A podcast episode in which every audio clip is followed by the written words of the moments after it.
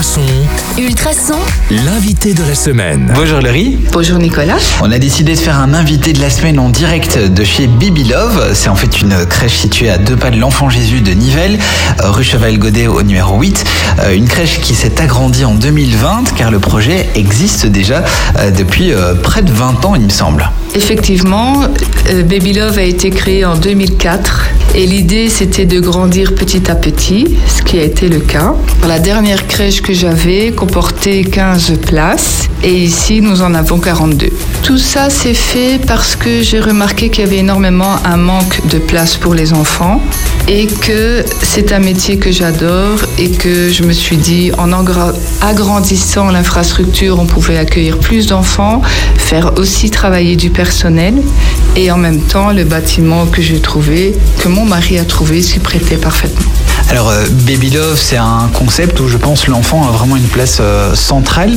Il faut savoir qu'à mes yeux, l'enfant a un rythme et qu'il faut absolument respecter ce rythme. C'est-à-dire qu'il dort à sa demande, il mange à sa demande. On l'invite à faire des bricolages ou de la psychomotricité ou aller au jardin. À aucun moment, il n'est obligé de le faire. C'est une invitation. On l'incite à venir, on lui explique. Mais on veut surtout développer son rythme propre. De 0 à 3 ans, j'estime que c'est le plus important. Travailler le plus possible local, est-ce que c'est important pour Baby Love? Oui, effectivement, le but de Baby Love, c'est de faire travailler des gens qui sont à proximité. Pourquoi aller chercher à l'étranger euh, les besoins alors qu'on en a ici tout plein qui sont disponibles euh, et qui sont à l'écoute de nos besoins, tout en, en sachant que nous travaillons sur des très bons produits.